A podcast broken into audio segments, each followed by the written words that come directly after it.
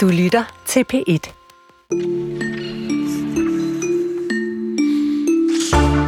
Ah, der er godt nok mange dilemmaer i alt, hvad der handler om det der kunstig intelligens. For eksempel er mange skuespillere og musikere også ret nervøse for, om deres stemmer kan snuppes, samples og bruges i alverdens sammenhænge, som de ikke selv har godkendt eller har lyst til at være i.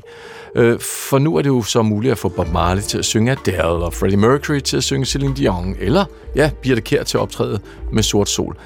Det er først og fremmest identitetsteori, men det er også en risiko for at miste indtjening på den lyd, og det udtryk, som man måske har brugt rigtig mange år på at finpudse og brande. Vi får besøg af et par repræsentanter for nogle af dem, der gerne vil forebygge, at det ender rigtig, rigtig galt. Og så bliver det på en måde sådan en time, der er fyldt med øh, ny teknologi. Også den, der øh, steger og varmer og frikadellerne og rører rundt mm. i dejen. Fordi et nyt køkkenfænomen er en airfryer. Øh, og den airfryer har også fået sin egen øh, dronning. Hun storsælger øh, kogebøger, også øh, før hun overhovedet har udgivet dem. Vi ser øh, tilbage på alle de der vidundermaskiner, efter at have talt med hende selvfølgelig, som har forandret vores øh, madkultur. Og så øh, skal vi begynde faktisk også med en konsekvens af moderne tider, nemlig konsekvensen af digitalisering af bøger. Det her er Kulturens anden time. Her er stadig Jesper Dein og Karen Sikker. Da covid nitten-pandemien lukkede store dele af samfundet, der fik mange meget mere tid til fordybelse og læsning. Men efter et par år med fremgang på bogmarkedet, så er der nu sket en opbremsning. Danskerne læser mindre faglitteratur og skønlitteratur nu end tidligere, og der bliver lavet færre fysiske bøger. Det viser Bogpanelets Årsrapport to tusind og treogtyve, som man kan læse på Kulturministeriets hjemmeside. Til gengæld lever lydbogen. Produktionen af lydbøger steg sidste år. Forlagene solgte simpelthen mange flere lydbøger end tidligere, og danskerne lyttede også mere til lydbøger sidste år sammenlignet med året før. Og de her nye øh, læsevaner giver også nye rammer for vores fordybelse. Det skal vi øh, tale om nu et stykke tid. Fordi digitaliseringen bliver ved med at æde ind i, øh, i alting, der er fysiske. Det siger Mads Rostdal Thomsen, professor i litteraturhistorie ved Aarhus Universitet. Og så er han også forperson for Bogpanelet. Det er jo et markant skifte, og det kan jo svært at spå om, hvad det, hvad det betyder. Der er jo ingen tvivl om, at, at folk kan lide at, at lytte til bøger. Det er jo også så nyt, at vi knap nok har et ordentligt ord for, hvad det vil sige at have lyttet en bog. At har man læst lyttet, eller hvad har man egentlig gjort? Så det er noget, der er kommet for at blive, tror jeg. Hvis man skal sige det, så er det jo, så er det jo den bedste af alle verdener, at vi nu har i hvert fald tre måder, vi går til litteratur på. At det både er på papirbøger, det er på elektroniske medier, og så er det så som, som lydbøger. Men der er også, kan man sige, jo mange ting, hvor man kan frygte, at det kommer til at forandre nogle ting, og der er nogle kvaliteter, der kan gå tabt. At den læseoplevelse, det er at lytte en bog, er ikke nødvendigvis den samme. Og det er jo så nok meget omdiskuteret, på hvilken måde det er godt og skidt. Nogle vil sige, at hvis bare folk er engageret i litteraturen, så er det jo bedre, end hvis de ikke er, og det er sådan set med på. Men der kan også, kan man sige, komme en forfladelse af den måde, hvorpå man... man er engageret i litteraturen, man så at sige, lader maskinen gøre arbejdet for sig. Og, og som et sigende eksempel kan man jo sige også, at man bruger folk, måske også nogle gange øh, lydbøgerne, øh, der øh, nogle af streamingtjenesterne ved, at de har været overrasket over, hvor mange folk, der lytter til bøger til langt ud på natten, men øh, spørgsmålet er måske snarere, om de ikke falder i søvn med, med en bog i ørerne. Ja, hvad betyder det for vores læsning, at vi, vi lytter frem for at læse med øjnene? Jamen, det betyder jo, at man kan så at sige zonen mere ud, at, at man ikke nødvendigvis uh, danner de egne uh, billeder af, uh, af tingene på den samme måde. Det er en anden uh, proces, som man, man er i gang med, når man, uh, når man tager ordene ind uh, gennem med, med øjnene. Uh, det har jo en lang historie. Altså, der var jo, øh, altså, for et par hundrede år siden var der jo ikke nogen tvivl om, at, at læsning, det var også højtlæsning for sig selv. Altså, man øh, fik tingene ind med, gennem øjnene og ud gennem munden, og så ind i ørerne. Uh, så det, at vi læser indenad, kan man sige, er jo ikke en uh, historisk konstant, at det altid har været sådan. Uh, personligt, kan man sige, der, der, der har jeg svært ved at, at skifte over til at, at lytte til bøger, og, og få den samme oplevelse af dem, som jeg, jeg får ved at læse dem. Der er et eller andet i det tempo, jeg selv øh, tager ind, øh, at den måde, hvorpå at, at jeg er vendet til at, at, at, at danne min egen stemme. Måske ikke nødvendigvis bare en stemme, men altså være i stand til at, at processere ordene, som, som fungerer anderledes, end når jeg, når jeg lytter til det. Jeg tror, det er meget individuelt, hvordan folk de, de har det med det. Det, der selvfølgelig kan man sige, så også kan være, være, være, være interessant, det er jo så, om man så i stigende grad begynder at skrive for, at der skal lyttes. Og det vil jo, kan man sige, være måske øh, en, en, en, øh, en ændring i litteraturen, og kan man sige også ændring i forfatternes vilkår, som måske nogle gange gerne vil presse litteraturen til at kunne mere på en måde, som man måske kun bedst fanger øh, ved, at, at man læser det på skrift, og at øh, den form for, for litteratur øh, hvis så kommer under pres, hvis den også skal designes til at skulle lyttes. Er du bekymret for den udvikling? Generelt er jeg jo ikke sådan bekymret. Altså, jeg, jeg, jeg, jeg, jeg, jeg håber på, at man har en stærk bogkultur, der kan blive med at, at udvikle sig. Det synes jeg, vi har. Jeg ser en enorm skrivelyst rundt omkring. Der er jo, bliver produceret bøger, som, som aldrig før, i hvert fald inden for skønlitteraturen. Og, og, og den er virkelig bred. Øh, vores, vores bogkultur. Øh, jeg vil selvfølgelig blive bekymret, bekymret for, at man begynder at se tendenser til, at, at, at tingene bliver ensrettet for meget. Og øh, der er måske et interessant dilemma, at man på den ene side jo øh, altid håber på en bogkultur, der, der er bred og når mange, men man ser også øh, litteraturen som et medium, der kan, kan presse sig selv, altså ligesom kunsten skal presse sig selv til at, at, at gå nye veje, at så har litteraturen også, kan man sige, gang på gang gjort det. Og hvis balancen mellem det, der gerne vil, vil presse litteraturens medium til at udforske ting, som ikke har været gjort før, at det drukner i ting, som er velafprøvet, øh, og som måske ovenkøbet er, er, er lidt tilgængeligt og nemt at konsumere, så, så vil jeg være bekymret for, hvis den balance, den tipper. Sådan sagde Mads Rostdal Thomsen, professor i litteraturhistorie ved Aarhus Universitet og forperson for Bogpanelet, der altså følger bogens og litteraturens vilkår fra år til år, og det sagde han til Natasa Gyasi. Og til en anden professor, Dan Ringgaard, professor i nordisk litteratur ved Aarhus Universitet, som blandt andet har set på, hvad det er for en betydning litteratur, og så, altså ikke mindst læsning af litteratur, har haft for vores øh, kultur og samfund. Velkommen, Dan Ringgaard. Tak skal du have. Nu hører vi jo her fra Mads Rostdal, at det der med at læse indenad måske har sådan en helt særlig betydning for ikke bare litteraturen og hvordan den udkommer og bliver skrevet, men også for os som læsere. Men vi har jo ikke altid siddet der øh, med romaner, eller øh, under læselampen, eller propper i ørerne. Der var jo en gang, øh, hvor man faktisk også læste højt, ligesom, lidt ligesom lydbøgerne. Hvordan gjorde man før, der kom en bogtrykkerkunst og, øh, og bøger? Altså, hvis vi kigger på Europa, så, så, øh, så er der et, en interessant anekdote, som, som kirkefaderen Augustin fortæller i sine bekendelser. Og så har vi omkring år fire hundrede. Augustin ser sin mentor, biskop Ambrosius, læse uden at sige noget. Uh, han står der ved, ved, ved pulten et eller andet sted i Milano, uh, forestil jer et, et, et kloster eller, eller noget, og, uh, og kigger ned i den her store bog, og der står uh, folk omkring ham, elever, studerende, som skal lære, men han, han læser ikke højt, han bevæger bare læberne. Og Augustin kan simpelthen ikke forstå, hvad manden har gang i. Og tænker, er det for at spare stemmen? Er det fordi, det går lidt hurtigere på den måde? Eller hvorfor, hvorfor pokker gør han det? Og det er jo i hvert fald en, en, en, en lille fortælling, der siger noget om, at øh, det almindelige på det her tidspunkt, altså over fire hundrede øh, i klostrene, det var, at man, læ- man læste højt.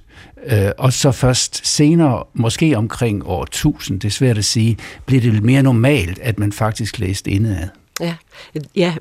Og det er jo det eller udtryk, vi kan bruge, at læse indenad. Øh, fordi hvad betyder det for litteraturen, det der med at få læst højt, frem for selv at stå og bevæge læberne og læse indenad? Altså, der, der er to slags litteratur på det her tidspunkt. Der er den mundtlige litteratur, og så er der en skriftlig. Og det særlige ved den skriftlige for os, det er, er jo så, at man faktisk også læser den højt. Øhm, og det er klart, når man skal have noget ind af ørerne, så kan man måske ikke optage det med helt samme kompleksitet, som man kan, hvis man øh, har det foran øjnene. Man kan ikke øh, gå frem og tilbage.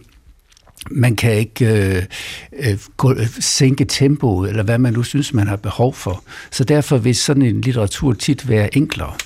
Det, det er nok det ene. Det andet er, at det jo så også var en fælles begivenhed, en social begivenhed, fordi øh, man var nogle stykker om det. Mm.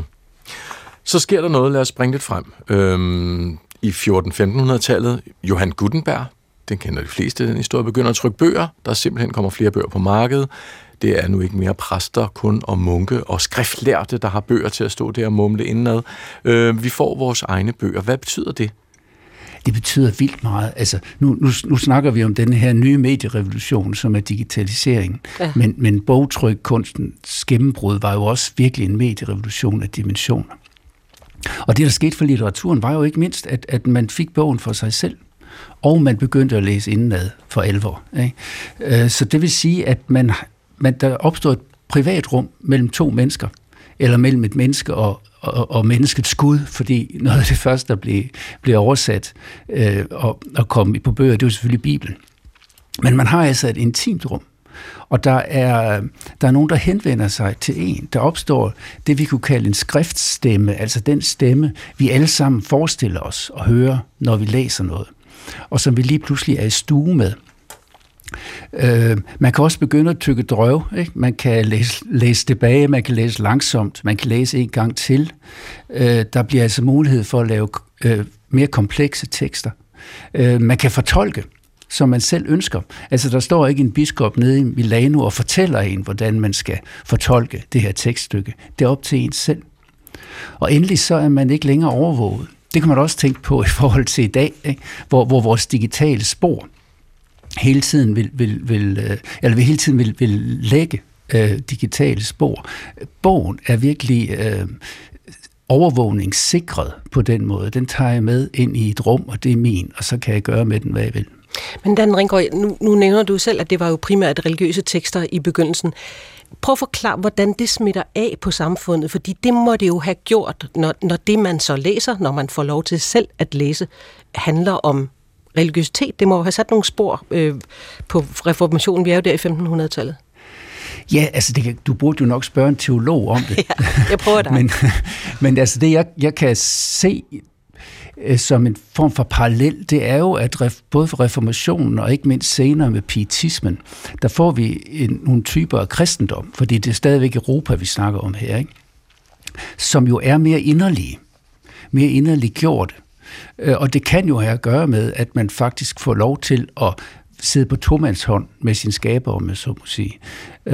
Man, man sidder og kan selv fortolke Bibelen. Der er ikke en præst, der, der giver en den, den rigtige fortolkning. Man sidder faktisk selv med det, og man kan leve sig ind i de der bibeltekster. Det må have betydet noget for inderliggørelsen af, af, af kristendommen, kan jeg forestille mig, med, med det forbehold, at jeg jo bare er litterat. Selvfølgelig. Hvilken betydning har det så for udviklingen af, af ja, vores kultursamfund, at vi begynder at læse indenad, og at læsningen bliver privat, altså noget, som skaber eftertænksomhed? Altså, det, Gutenberg betyder jo blandt andet, at der er flere, der får adgang til bøger. Det vil sige, at der bliver en mere lige adgang til viden, og det er jo enormt vigtigt, set fra et demokratisk synspunkt. Det, det er klart, der er stadigvæk store befolkningsgrupper, som ikke kan læse, som ikke øh, har pengene til det, men i forhold til tidligere, er der mange flere, der får adgang til, til bøger. Det, det er én ting. Noget andet er nok, at det øjeblik, vi får lov til at, at læse selv og indenad, så sker der også noget med vores selverkendelse, vores dannelse. Øh, Og der sker noget med os som, som, som borgere, som individer også, fordi nu er det op til os at fortolke og danne vores egne meninger om det ene og det andet. Så det er en vigtig forudsætning for, for dannelse, for, øh, for demokrati og også for, for nationsformningen. Øh, fordi det, der jo også sker, det er, at, at med et, et større bogmarked, så begynder vi jo også at oversætte ting til de forskellige folkesprog. Og dermed får vi vores egen national litteratur. Mm. Altså, nu viser den her, jeg tror, du lyttede med, øh, da vi talte om det, den, Bogpanelets nye rapport, øh, øh, at det der med at lytte i stedet for at læse litteratur er i fremgang. Når man så hører om den her store betydning, det at læse og læse indenad har haft for, for ja, vores samfundspåvirkning, udviklingen, hvad tror du så? Så er der jo nogen, der kan blive lidt nervøse for, om lydbogen er vores endeligt øh, som kultur, fordi vi ikke længere har den der intimitet, du, sad, øh, du, du talte om før. Hvordan, hvordan ser du den udvikling? Når, når jeg læser Bogpanelets rapport, så synes jeg jo egentlig ikke, at bogsalget øh, over de sidste ti til femten år har flyttet sig synderligt. Det er nogenlunde lige linje. Øh, og så er det rigtigt, at lydbogen øh, har, har løftet sig i modsætning til for eksempel e-bøgerne, som til gengæld er faldet. Ja. Så, så det er meget svært at sige, når det er så relativt korte tidsrum, øh, bogpanelet kigger på i forhold til, til det tidsrum, jeg lige har, har, har, har slået op, ikke, som jo er enormt i forhold til det. Så, så på den korte bane er jeg ikke bekymret, øh, og jeg synes, at diversitet er godt. Det, at vi kan tilgå litteratur øh, igennem flere medier, er, er da kun spændende og giver nogle muligheder for litteraturen. Men der er ingen tvivl om, eller, eller jeg vil sige det på den måde, altså lydbogen som sådan, fint med den. Jeg, jeg tror mere, den store forandring, og det, der virkelig ligger i den her digitale medierevolution, som kan være lige så omkalfatrende som, som Gutenbergs revolution. Det er jo nok mere, at vi læser mere og mere på skærme, vi læser kortere og kortere tekster. Øh, der er billeder og lyd øh, forbundet med de tekster. Når vi skriver, så læs, skriver vi korte tekster. Øh, der vil være A I, øh, remedier, som gør det muligt for os at skrive og læse på andre måder. Jeg, jeg tror, det er der, vi... vi det for alvor kommer til at ændre sig, og hvor vi vil få øh, nogle andre læsere, og derfor også på sigt øh, en anden litteratur. Tak skal du have. Velkommen. Dan Ringgaard, professor i nordisk litteratur ved Aarhus Universitet.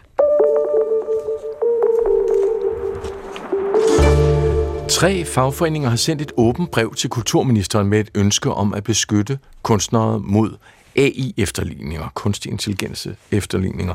Underskrivende er Dansk Artistforbund og Dansk Musikerforbund og Dansk Skuespillerforbund.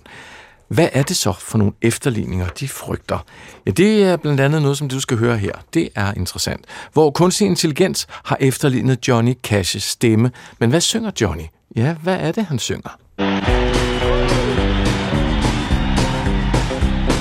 I'm a Barbie girl in a Barbie world. Life in plastic, it's fantastic. You can brush my hair, undress me everywhere.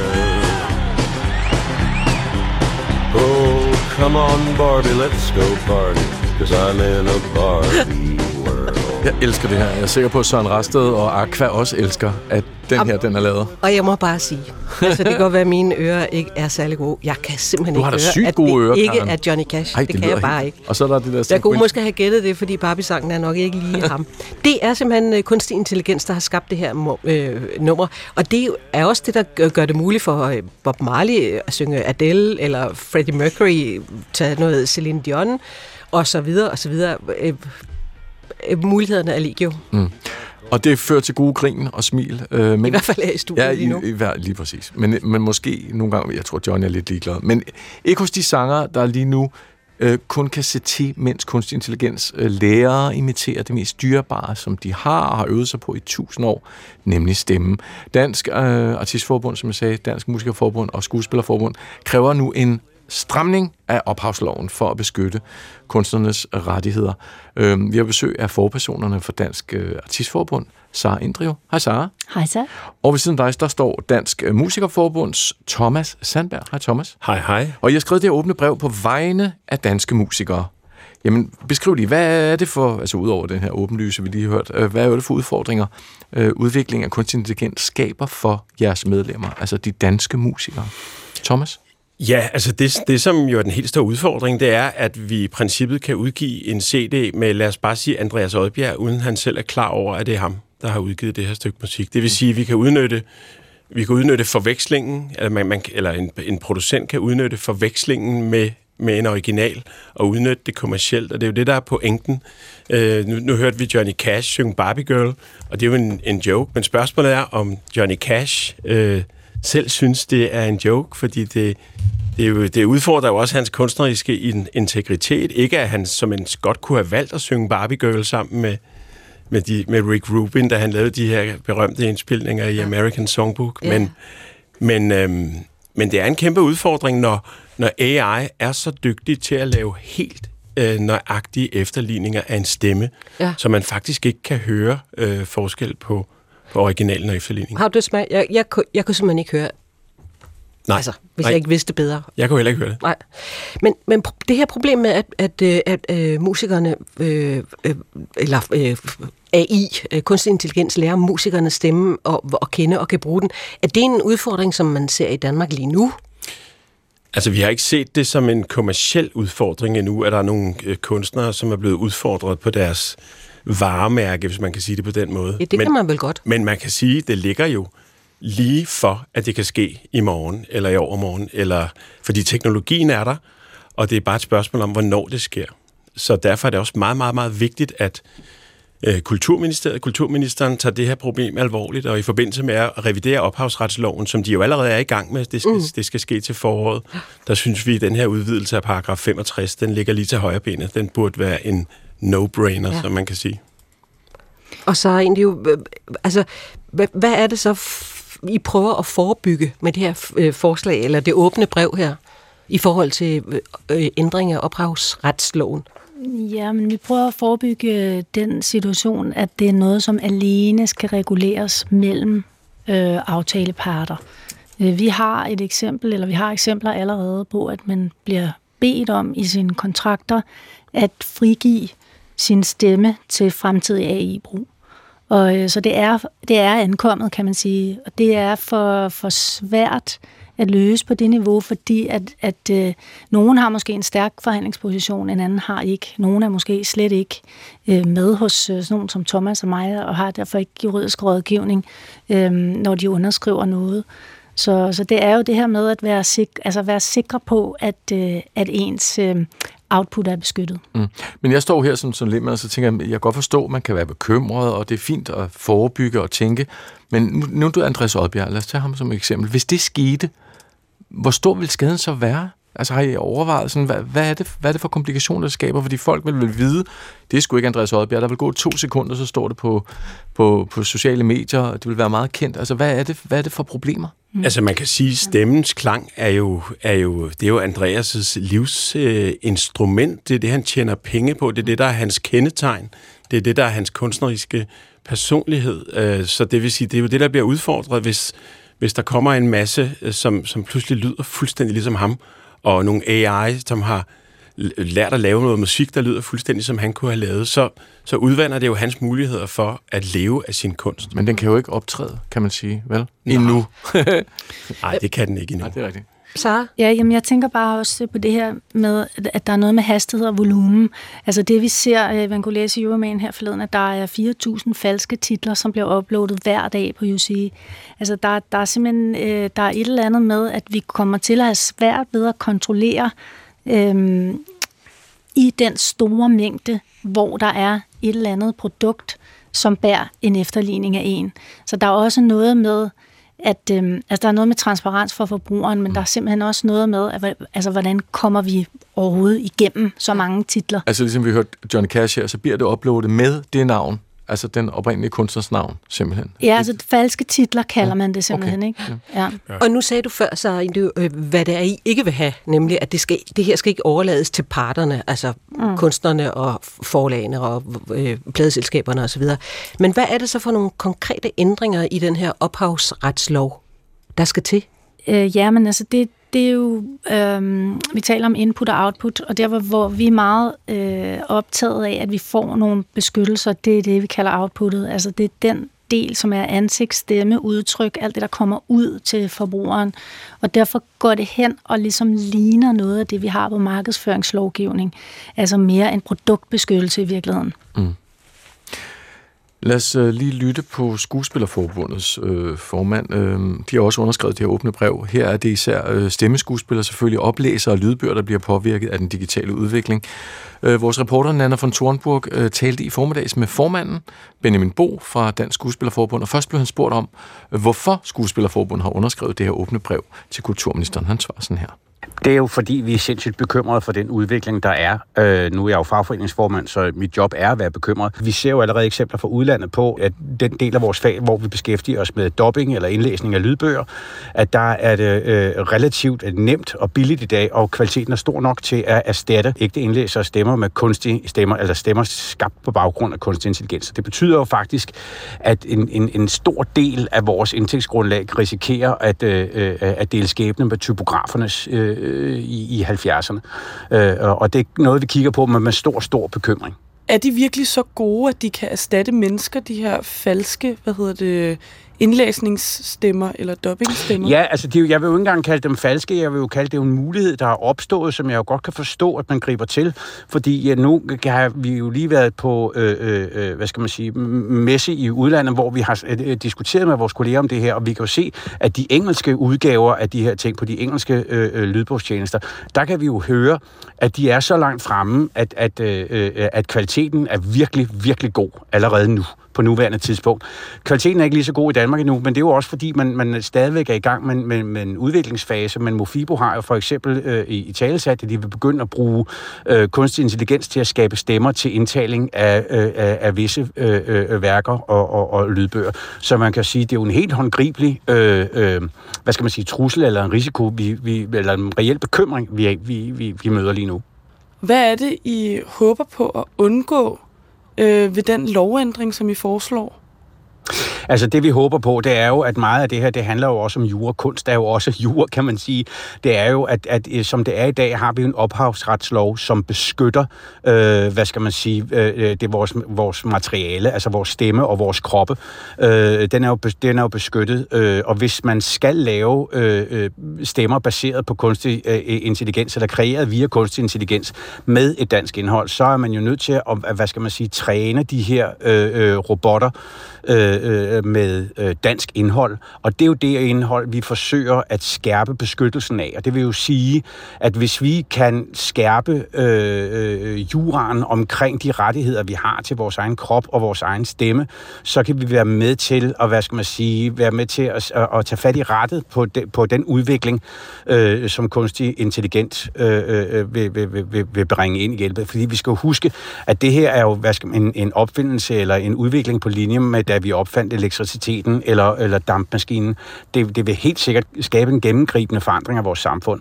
Og der skal vi bare prøve at huske at være med i førersædet, så vi kan være med til at præge udviklingen, sådan, så vi ikke ender som typograferne gjorde i halvfjerdserne. Hvad er det for nogle problematikker, I forventer at kæmpe med i fremtiden? Jeg tror, at det, der kommer til at ske, det er, at kunsten på det audiovisuelle område i hvert fald, kan godt gå hen og blive meget fragmenteret. Yeah. Jeg tror stadigvæk, man vil have de store, øh, øh, de kæmpe store, øh, øh, hvad skal vi kalde dem, luksusproduktioner eller A-produktioner, men hele det segment, der ligger nedenunder, øh, øh, det tror jeg i første omgang øh, godt kan blive, øh, blive truet. Eller udfordret, yeah. Hvis man vælger at se det positivt.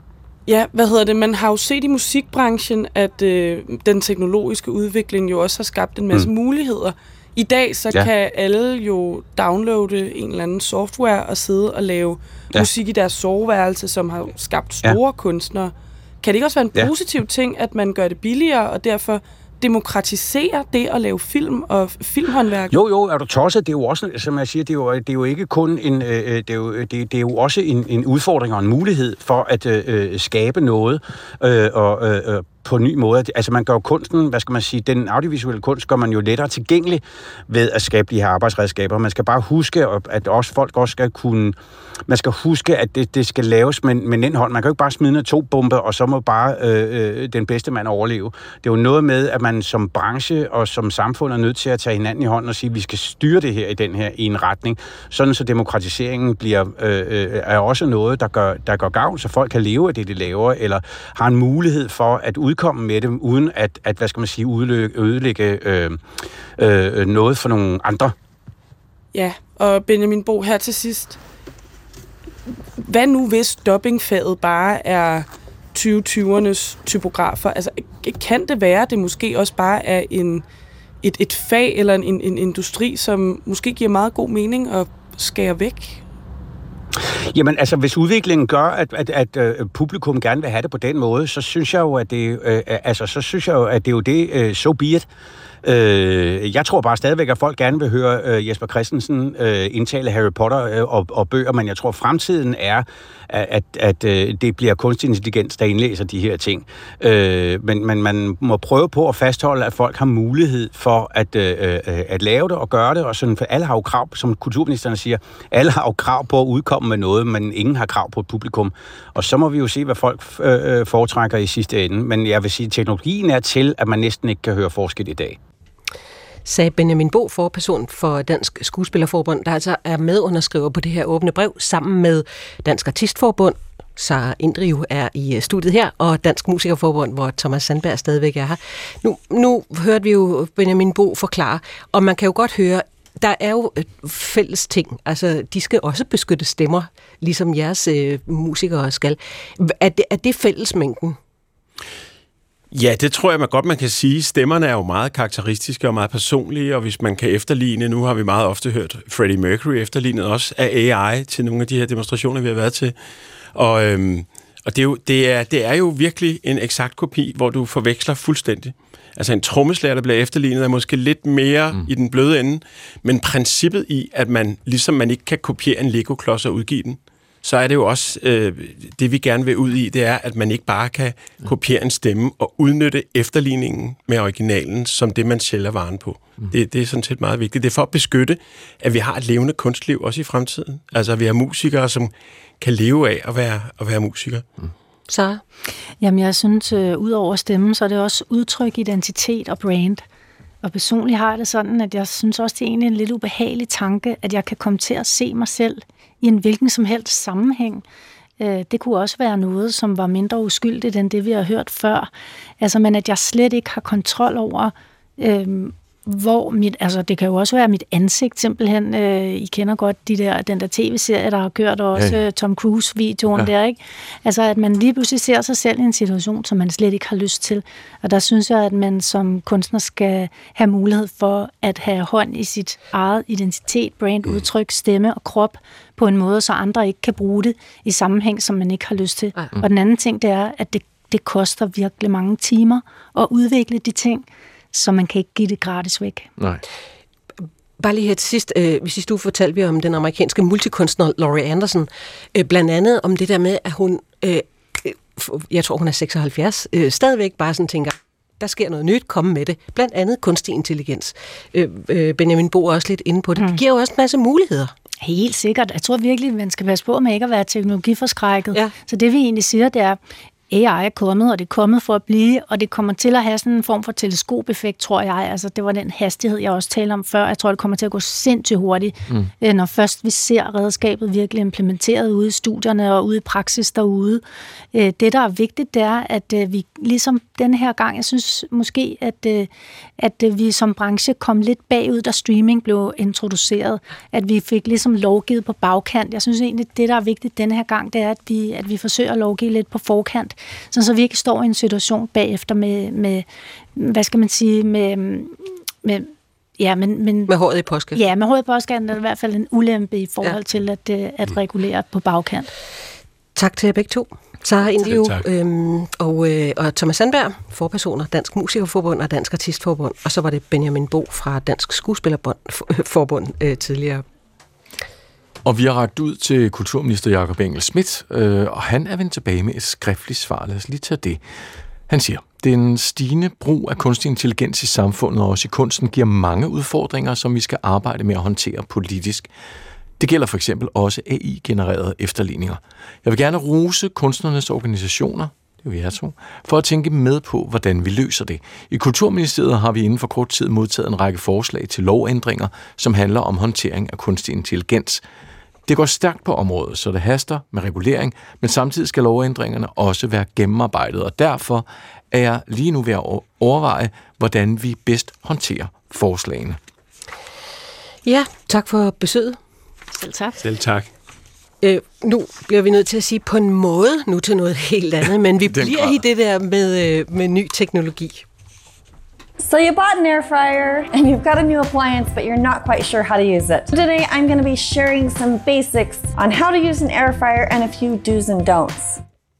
De sidste par år øh, er de sociale medier flyttet over med video, hvor der bliver lavet mad på sådan en såkaldt air fryer. Og hvad er det så lige, den her airfryer er? Den står i alle vinduer i øjeblikket i de der elektronikbutikker, og man kan købe dem på Black Friday, alt det der ballade. Det er en køkkenmaskine, typisk i plastik, der tilbereder din mad ved at lade varm luft cirkulere meget hurtigt omkring øh, i en krydsning mellem, hvad kan man sige, en varmluftsovn og en frityregryde. Og i dag udkommer så en dansk airfryer kogebog på Politikens forlag. Den hedder simpelthen Airfryer Julebogen. Og det er øh, faktisk ikke nogen øh, helt lille udgivelse, fordi allerede inden den er på gaden, så er der forudbestilt fjorten tusind eksemplarer af den her bog. Forfatteren Britt Andersen har tidligere udgivet tre Airfryer kogebøger, som alle sammen er blevet bestseller. Så øh, Kasper Dørholm talte med Britt Andersen, øh, som her prøver at beskrive sin egen medvind. Jamen, det går jo helt forrygende. Jeg har været meget i vælten, øh, dels fordi airfryeren er så populær for tiden, og egentlig har været det et stykke tid. Og nu nærmer vi os jo også jul og Black Friday og alt det her. Og så har jeg udgivet øh, en ny grundbog her i september måned, og øh, den er også rigtig populær. Så der bliver hævet og flået lidt i mig. Du har øh, lavet en Airfryer julebog, som udkommer fjortende november. Ja. Yeah. Hvor mange forudbestillinger har du fået på den? Jamen, jeg ved, der er i hvert fald fjorten tusind. Og, og ud over den her Airfryer julebog, så har du udgivet tre øh, Airfryer kogebøger tidligere. Hvordan, hvordan er det gået med dem? Er der nogen, der gider at købe dem? Ja, de sælger, de sælger ret godt, alle tre. Og den seneste, den... Øh, Jamen, den har jo solgt over femogtyve tusind eksemplarer bare på nogle måneder. Og øh, flere af dem har også huseret på nogle af boghandlernes bestsellerlister. Er det ikke korrekt? Jo, det er helt korrekt. Udover øh, bøgerne, så har du også en øh, Facebook-gruppe, hvor at, øh, som også handler om øh, opskrifter til, til Airfryeren. Hvor mange medlemmer er det, der er den? Øh, jeg tror, vi er oppe på to hundrede og elleve tusind et eller andet. Hvad er det, sådan en airfryer, den kan? Jamen, den kan jo øh, tilberede maden hurtigere, end en ovn kan. Den kan også erstatte pandestegning og friturestegning. Og så, øh, så synes jeg bare, at den, den laver dejlig sprød og saftig mad på, på en god måde, uden alt for meget fedtstof. Altså, den her airfryer, er den mere end bare sådan en tech-dille? Det tror jeg, det er. Jeg tror simpelthen, det er kommet for at blive. Hvorfor? Jamen, øh, fordi at øh, når man først har fået fingre i sådan en og prøvet at lave mad i den, så, øh, så synes man faktisk, det er ret godt. Og kan godt se, at det er smart. Så øh, det taler man jo så også om til sine kolleger, venner, familie. Og... Øh, Jamen, jeg tror ikke, det stopper. Hvor startede din fascination af airfryeren egentlig henne?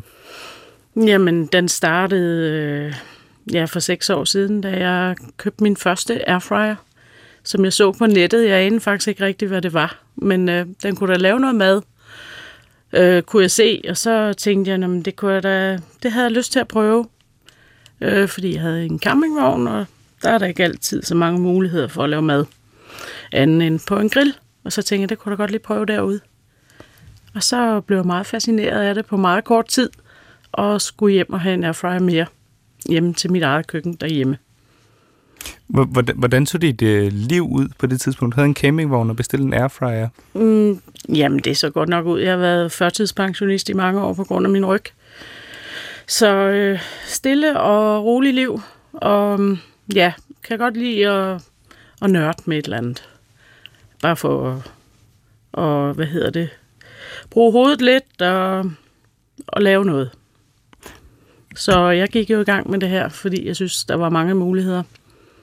Du, altså, du går fra at være på førtidspension og bestille en uh, airfryer til din campingvogn, fordi det kunne da måske være meget smart, til øh, nu, øh, hvad, seks år efter, er opbygget en eller anden form for airfryer-konglomerat. Hvor, altså, hvordan i alverden har du bevæget dig fra det ene sted til det andet sted?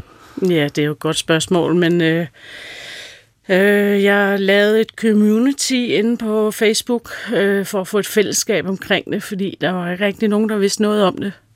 Og man kunne ikke rigtig finde noget på dansk. Hvad kan man bruge sådan en til? Andet end pomfritter og kylling, tror jeg, de selv reklamerer med producenterne dengang. Men øh, jeg kunne så godt se nogle andre muligheder, og øh, det ville jeg godt prøve at dele med nogle andre, som måske også havde købt sådan en. Og så på den måde blev det ligesom øh, startet, hvor vi delte, hvad laver du? Nå, men jeg laver det her. Nå, kan det også lade sig gøre? Og så videre. Og så synes jeg, det var sjovt at finde på noget nyt, eller tænke over, hvad kan man egentlig bruge det, man plejer at lave til daglig? Hvad, hvad, hvad kan man lave af det i airfryeren? For at se, hvor meget kan den egentlig bruges til? Kan jeg bage i den? Kan jeg lave stegflæsk? Øh, kan jeg lave lasagne? Alle de her ting, som den måske ikke var tiltænkt til, til at starte med. Og så udviklede det sig stille og roligt. Også med antallet af følgere. Og øh, på den måde så begyndte jeg at øh, fodre folk med opskrifter, fordi de var meget glade for det, øh, når jeg kom med noget. Og så blev jeg opfordret til at skrive en bog. Og det, øh, det har jeg så gjort, for jeg tror, den første bog udkom for tre år siden. Tre og et halvt år siden, faktisk. Men hvad var motivationen for at kaste ud i det her airfryer-eventyr? Var det, altså, nu, nu, det kan være, at jeg kan tjene nogle penge på det her, eller hvad, hvad, hvad motiverede dig? Det var slet ikke pengene. Det var simpelthen, øh, når du ikke er i et job, øh, ligesom er sat ud af, af spil, øh, på grund af noget, at du ikke kan holde til at, til at arbejde, så er det faktisk meget rart at beskæftige sig med noget, og føle, at folk gerne vil øh, bruge ens viden. Altså, det motiverede mig helt vildt, at, at folk spurgte mig efter nye opskrifter, og var glade for det, jeg, det, jeg gav dem. Så øh, det var glæden ved det. Giver det dig stadig den mening? Ja, helt sikkert. Måske mest centralt, når man skal lave en kogebog, det er at have nogle opskrifter at putte i den. H- altså, hvordan går du til det, når du skal udvikle opskrifter til airfryeren? Mm, det er lidt forskelligt, men øh, jeg ser jo mange ting, ligesom så mange andre gør. Og jeg tænker altid, hvad har man egentlig brug for? Hvad, hvad kan vi mere komme i den airfryer, som giver mening at lave i den, som kunne være en fordel? Så det kan jo være alt. Ja, nu har vi lige haft Mortens aften, altså brune kartofler kan man lave i den øh, på en nemmere måde, end du kan på komfuret. Man kan lave andet steg øh, og sådan nogle ting, altså hvor man prøver at tænke det om. Nu skal jeg prøve at lave det i airfryeren, kan det lade sig gøre? Og er det sådan forholdsvis nemt. Det skal jo ikke være mere besværligt, kan man sige. Medmindre du bor et eller andet sted, hvor du et lille kollegiekøkken eller noget, hvor du måske slet ikke har en ovn.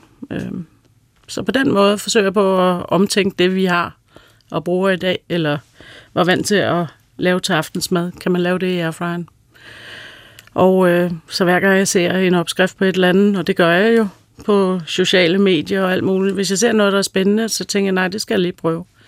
Så får jeg lavet det om, fordi en airfryer er noget hurtigere, og den skal også bruge mindre grader, så for ligesom at hjælpe folk, jamen du skal cirka gøre sådan her. Der er jo sket rigtig meget på, på ret kort tid, altså på seks år er du gået fra at være på førtidspension og falde over den her øh, airfryer på nettet, til nu at være altså, bestsellerforfatter og udgive øh, sin næste kogebog på Politikens forlag. Der, der er sket virkelig meget på kort tid. Hvad Hvad drømmer du om? Jeg drømmer sådan set ikke rigtig om noget andet, at jeg kan få lov at fortsætte med det, som jeg synes har været, været rigtig sjovt. Det har virkelig givet mening for mig. Og, og ligesom øh, kan drage nytte af noget, som interesserer mig, og jeg brænder for det. Jeg vil gerne hjælpe andre i gang. Og det synes jeg er en kæmpe tilfredsstillelse. At jeg så også kan tjene penge på det, det er bare helt fantastisk, at jeg kan sørge for mig selv. Hvad er det for en mening, det giver dig? Det giver bare mening med det hele. Altså, at jeg ligesom kan have et job, jeg kan passe, øh, og forsørge mig selv, det, det er jeg da bare glad for. Og så er jeg glad for at give noget til andre, som de kan bruge, og ligesom få en, en form for anerkendelse derigennem. Og det fortalte kogebogsforfatter Britt Andersen, da hun jo altså talte med Kasper Dørholm, og hendes Airfryer-kogebog, Airfryer-julebogen, udkommer i dag på Politikens forlag. Og så jeg kan forstå på hende her, Britt, og nu har jeg lige siddet, mens vi har lyttet på hendes ord, og researchet på nettet. Man, man kan simpelthen lave alt. Også rev, hvis du ved det, en airfryer. Ja, tak for tippet. Ja. Øhm, ja, det er blevet rigtig populært. Øhm, spørgsmålet er, om det er også noget, der ændrer sådan vores madkultur og vores køkkenvaner i samme grad, som øh, vi har set tidligere i historien. Nina Bagger, det skal du hjælpe os med at finde ud af. Velkommen. Tak for det. Fordi du er madhistoriker. Øhm, tror du, at airfryeren vil ændre måden, vi laver mad på, eller er det her lidt sådan, nu er vi optaget af det i, et, i, i nogle år, og så på et eller andet tidspunkt, så ryger det ud i, i køkkenskabet på øverste hylde igen? Ligesom raclette-grillen. Jeg tror med airfryeren, så er det nok ikke sådan, at man om hundrede år vil tale om, at der var en tid før og efter airfryeren. Så, tror, tror så stor betydning tror jeg ikke, den får. Men jeg tror, der vil ske lidt det samme, som der måske hele med mikrobølgeovnen, at den har en stor sådan, opblomstring lige nu, og en stor popularitet, og på et eller andet måde, så finder den sit gænge, hvor der er nogen, der bliver glade for at bruge den til alting. Hmm. Nogen bruger den meget lidt, og nogen bruger den slet ikke. Nej. Og man kan også sige, at det airfryeren i høj grad gør, er jo noget, vi allerede har teknologi til at lave på andre måder. Den kan så gøre det hurtigere, eller lettere, eller på en anderledes. Men det er jo ikke, fordi den kommer med noget, som er helt nyt. Mm. Nina Bagger, du er som sagt madhistoriker, så vi har stillet dig en lille hjemmeopgave, øh, som var at lave ja, nogle nedslag, for der har været rigtig mange køkkenteknologier, hvor man tænker, wow, eller redskaber for den sags skyld, som har ændret vores køkken og madvaner. Og allerførst så nævner du komfuret. Det gør jeg, og det er nok fordi, at indførelsen af, eller opfindelsen af støbejernskomfuret er nok den største køkkenrevolution, vi overhovedet har haft. Jeg har hørt andre madhistorikere omtale det som, at det var øhm, fra tidernes morgen til midten af attenhundredetallet, sådan i forhold til madkultur, fordi da komfuret kommer i midten af attenhundredetallet, så ændrer den alt. Før det har man brugt et åbent ildsted. Og det komfuret gør, udover at det øh, giver en bedre måde at kontrollere varme på, så har den en ovn. Og det betyder lige pludselig, at du kan bage selv. Du skal ikke i byerne til bageren, fordi tidligere i træhuse, sådan bindingsværkshus, der går det ikke at have en stor ovn, der kan gå ild i. Så det er, øh, på landet har man sin ovnhus ved siden af, og i byerne, der er det kun bageren, der har de store ovne. Så det, man pludselig selv kan bage, det gør jo for eksempel alle mange af de kager og småkager, og hele måden at, at tænke brød, bagværk på. Brød mm. er noget, der pludselig flytter hjem til folk. Ja. Og derudover så er der jo også det, i modsætning til et ildsted, så har komfuret med sine flere plader muligheden for, at du kan jo lave hovedretten og tilbehøret samtidig, og du kan servere det hele varmt. Tidligere der serverede man i sådan en banket, det kunne være sådan tre hold af ti tolv retter, der kom ind. De fleste ville være kolde, fordi der var ikke plads til ti tolv retter på én gang. Og med komfuret, der får du den her mulighed for at øh, lave en flæskesteg i ovnen, kartoflerne og sovsen og rødkålen samtidig, og servere det hele varmt. Ja. Og det betyder, at måden, man spiser på, går fra de her store, mange retter, hvor man tager det, man har lyst til at lade resten stå, til at være den form, vi kender i dag med en forret, en hovedret og måske en dessert. Ja. Og her, når du går tilbage i tiden, så taler vi om sådan de lidt finere huse, fordi det var ikke sådan, man spiste ude på landet, hverken før eller efter komfuret. Nej, men man kan sige, at komfuret er en teknologi, hvor det går enormt hurtigt. Ja. Fordi at øh, den kommer sådan i attenhundrede fyrrerne, kommer de første sådan egentlig støbejernskomfurer. Og omkring år nitten hundrede i Danmark, der regner man med, at der har stort set alle husholdninger et komfur. Ja. Mm. Nu til noget, jeg holder meget af. Fars kødhakkenmaskinen, den synes jeg er smart. Øh, nogenlunde samtidig kommer kødhakkemaskinen. Giv os nogle ord om den. Jamen det interessante med kødhakkemaskinen er, at meget af det, vi tænker på som typisk bondemad i dag faktisk, sådan frikadeller for eksempel, og kødboller og sådan farsretter, det var før kødhakkemaskinen sådan blev opfundet, der var det jo det fineste, du overhovedet kunne, og det er kun overklasse og herskabskøkkener, der laver det, fordi det kræver, at du har en kokkedreng eller en køkkenpige, der står en hel dag og hak, finhakker kød eller fisk i hånden for at lave den her fars. Og samtidig så kan man også sige, at kødhakkemaskinen giver også mulighed for noget, der senere er blevet kaldt Danmarks nationalpålæg, nemlig leverpostejen, oh, som jo også kræver, at man kan findele, findele lever. Vi har lige to sekunder, du skal høre. Stryns, så godt som hjemmelavet. Ja, så var den der. Selvfølgelig leverpostejen. Netop. Som alle kunne lave. Men, øh, og, og hvorfor var det her medvirkende til, at kødhakkemaskinen øh, gjorde for eksempel leverpostejen så udbredt? Jamen, det er jo fordi, at det før netop er noget, som de fine laver, og det, det er noget, der hører til de kokke, der er ansat på de store herregårde. Da kødhakkemaskinen kommer, så bliver den jo ikke bare noget, der breder sig til folk i byerne og folk på landet, der har sådan en mani lige efter den kommer med, hvad kan der køres igennem, hvad kan der hakkes? Den kommer også ind i industrien, og et af de steder, den kommer ind, det er til de store svineslagterier, eksportslagterierne, som på det her tidspunkt er i gang med at lave bacon til England. Og de får levende grise sendt ind, som bliver slagtet, så bliver baconen taget fra og gjort klar til eksport. Det vil sige, at det er også slagterierne, der står pludselig med al svineleveren. Og der er det jo en fordel, at man pludselig kan begynde at masseproducere en leverpostej. Ja. Og det blev den. Det blev den. Nå, nu springer vi frem til midten af nitten hundrede-tallet, fordi i nitten tresserne, så bliver det mere almindeligt med køleskabe. In your Frigidaire cold pantry, there's a place for all your food. Fresh and frozen, canned, bottled and wrapped, new bought and leftover. They're all right there, and they're all at your fingertips. Fingertips. Amerikansk reklame. nitten seksoghalvtreds er året for et Frigidaire-køleskab. Køleskabet ændrer også ved køkkener og især vores måde at lave mad på. Fortæl. Jamen, det er jo fordi, at man nu pludselig har en mulighed for at ikke skulle købe ind så meget, fordi ting kan holde sig bedre i et køleskab. Før det, så har man kunne have isskabe, som typisk har været bare en foret kasse med en isblok i, så man som sommeren kunne holde, holde noget af maden kølig. Men øh, med køleskabet, som netop bliver almindeligt i Danmark i nitten tresserne, der kan man jo nu handle ind i de nye supermarkeder, der også er, så kan man købe stort ind, og så kan det holde i længere tid.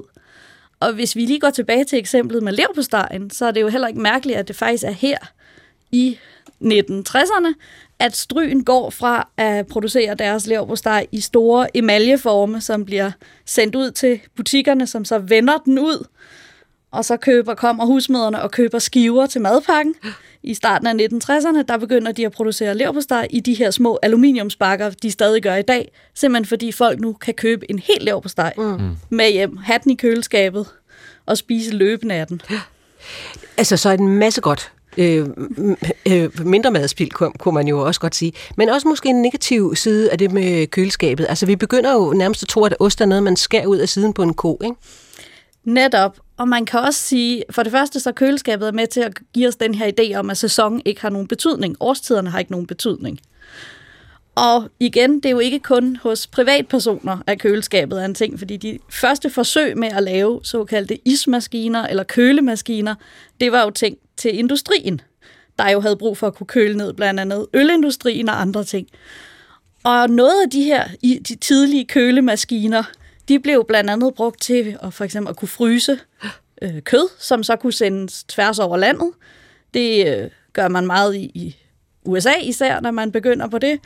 Og der opstår pludselig det her med, at folk har været vant til, at der var jo slagterier inde i byerne, og man gik, de, du gik ned til slagteren, du så nærmest den dyrekrop, der din udskæring skulle komme fra, og du kunne se, om den så ordentlig ud. Lige pludselig så er der mange steder i butikker, hvor der er noget kød, du ikke kan se, hvordan dyret så ud før.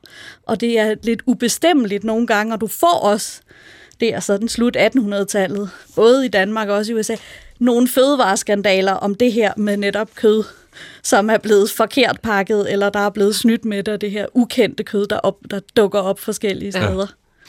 Nina Bagger, lad os øh, rejse videre til en ting, som jeg personligt er meget glad for, men ikke en kæmpe stor revolution. Nu har vi været forbi komfuret, kødhakkeren og køleskabet. De har klart ændret måden. Den næste teknologi har ikke på samme måde revolutioneret køkkenet.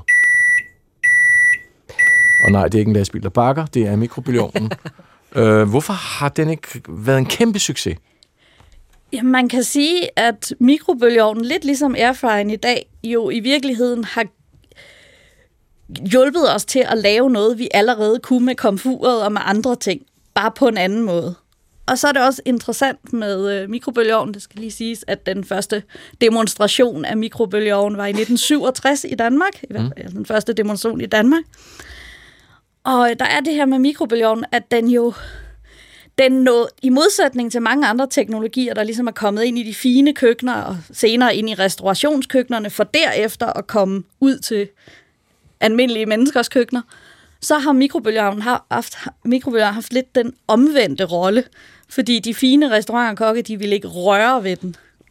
Men ja, og nu siger du, at den, den første demonstration var i nitten syvogtres. Det kan vi da godt dokumentere. Blandt de et hundrede og halvtreds nyheder er fabriksfremstillede middagsretter.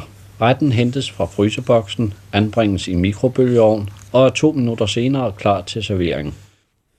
Ja, det var nemlig, det kom i selveste T V-avisen, at der nu kom det, der hed en mikrobølgeovn. Hva, havde, man, havde det i virkeligheden næsten samme effekt, som det vi nu indleder med, nemlig airfryeren? Nu kom den store revolution.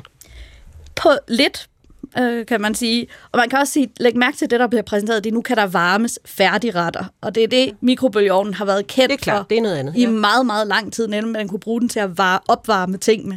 Og derfor så har den i mange år jo levet sådan lidt en hjør- tilværelse i et hjørne af køkkenet, hvor du kunne bruge den til at varme noget en gang imellem. Mm.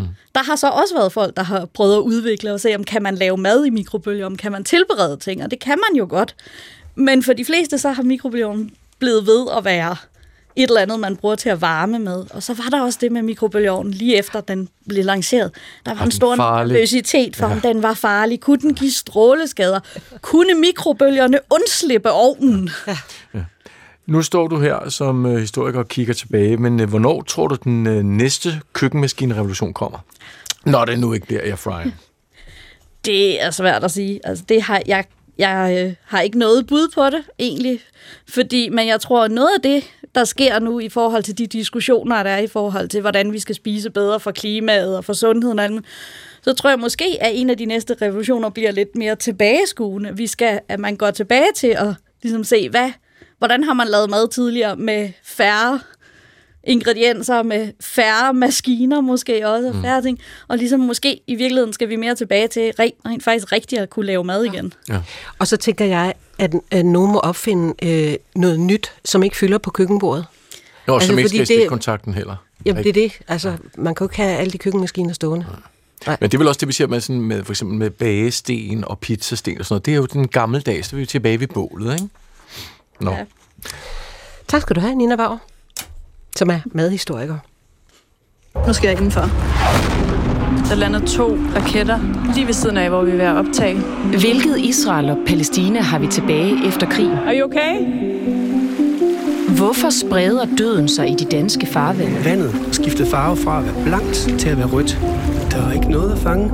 Spænder sexisme ben for kvindelige politikere? Så giver han hånd til alle, og da han så kommer til mig, så siger han, det bliver da svært at koncentrere sig, når du har den skjort på. Det spørger Genstart om for dig. Lyt med i appen D R Lyd. Det var tirsdag i din radio. Det var Kulturen, det var Karen Secher, det var Jesper Dein i studiet, og det var Kasper Dørholm, der sørgede for produktionen. I morgen, der er det Linnea Albinus Lande og Chris Petersen, der står her. Kan I have det godt så længe?